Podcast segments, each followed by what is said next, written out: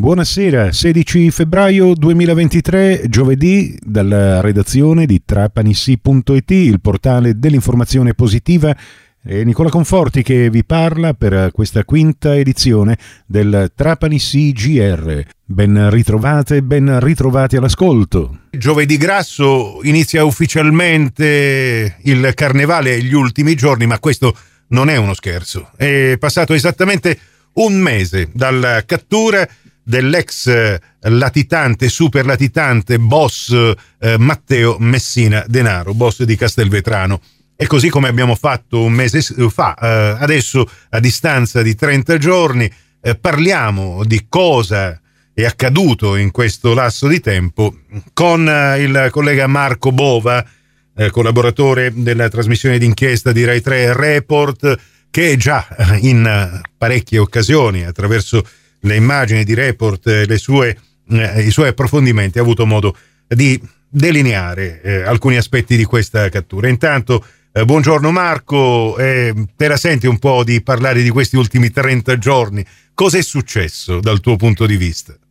Beh Nicola, innanzitutto grazie dell'invito. Eh, me la sento, ci posso provare perché siamo ancora, siamo ancora eh, da quello che è successo un mesetto fa perché eh, non, è stato, non, è stato, sicuramente un, un, momento banale. L'arresto di Matteo Messina Denaro eh, avrà sicuramente dei connotati storici che ricorderemo nei decenni a seguire e, e soprattutto le forme con cui si è manifestato questo latitante stanno, ci hanno lasciato stupiti eh, perché poco fa ha introdotto il, il, carnevale e c'è un livello di narrazione di ciò che è accaduto che eh, appartiene al grottesco perché Matteo Messina Denaro ha partecipato al carnevale per 30 anni e, e, noi non ci siamo accorti di questo travestimento che c'era in città, quantomeno non ci siamo riusciti in questi ultimi due anni.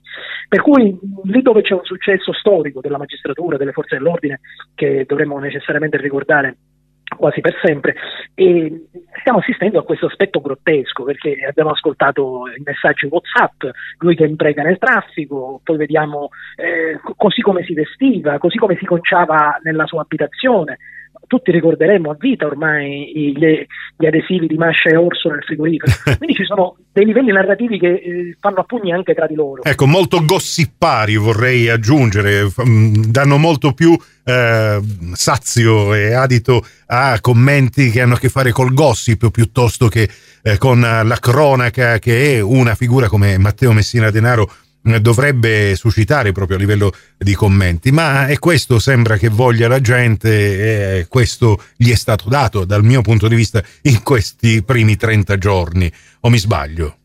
Io credo che ci siano diversi livelli narrativi che appunto fanno a pugni tra di loro, quindi da una parte c'è l'esigenza fisiologica delle forze dell'ordine e degli investigatori di sviluppare i dati che sono stati raccolti nel primo covo e diciamo, provare anche a incrociare tutto ciò che sta emergendo adesso con 30 anni di indagini e, e per cui necessariamente è, è complicato avere informazioni eh, di indagine, delle indagini riservate certo. che sono tuttora in corso. Quindi il circo mediatico ha dovuto cannibalizzare ciò che era possibil ed era appunto questo aspetto che ci, ci restituisce un, la, la, parte più umana eh, di, di, Matteo Messina Denaro. E questo è un aspetto che, che dal mio punto di vista ha del, degli, dei lati diabolici perché noi stiamo iniziando e abbiamo iniziato a immaginare, a prendere coscienza di un Matteo Messina Denaro come se fosse una persona comune, dimenticando che, che si tratta di uno stragista che per 30 anni è riuscito a farla franca grazie a protezioni istituzionali di alto livello. E ci siamo abbandonati ad una, ad una narrazione così eh, banalizzata che mh, mm, sui giornali di questa mattina ci sono le dichiarazioni del suo avvocato, cosa abbastanza sì. ordinaria per qualsiasi detenuto, che eh, ci dice che le condizioni eh, di salute di Matteo Messina non sono così floride così come quelle che dicono i medici. E siamo scesi a questo livello, siamo ecco. scesi a livello di raccontare la parte umana della salute di Matteo Messina Denaro. Quasi pietistica, diciamo così, dai. Noi al momento abbiamo idea... Eh, degli ultimi due anni di latitanza di Matteo Messina Denaro e sembra che lui non abbia fatto quasi nulla per nascondersi. Chiaramente abbiamo pochi, pochi riferimenti certi rispetto alle, alle, nuove risultanze sui 28 anni pregressi. Quindi c'è la necessità di eh, stare con le, orecchie aperte, le orecchie aperte a ciò che uscirà fuori dalle, dalle indagini che sono tuttora in corso per provare a, a capire come abbiamo affrontato questo fenomeno anche negli ultimi 30 anni.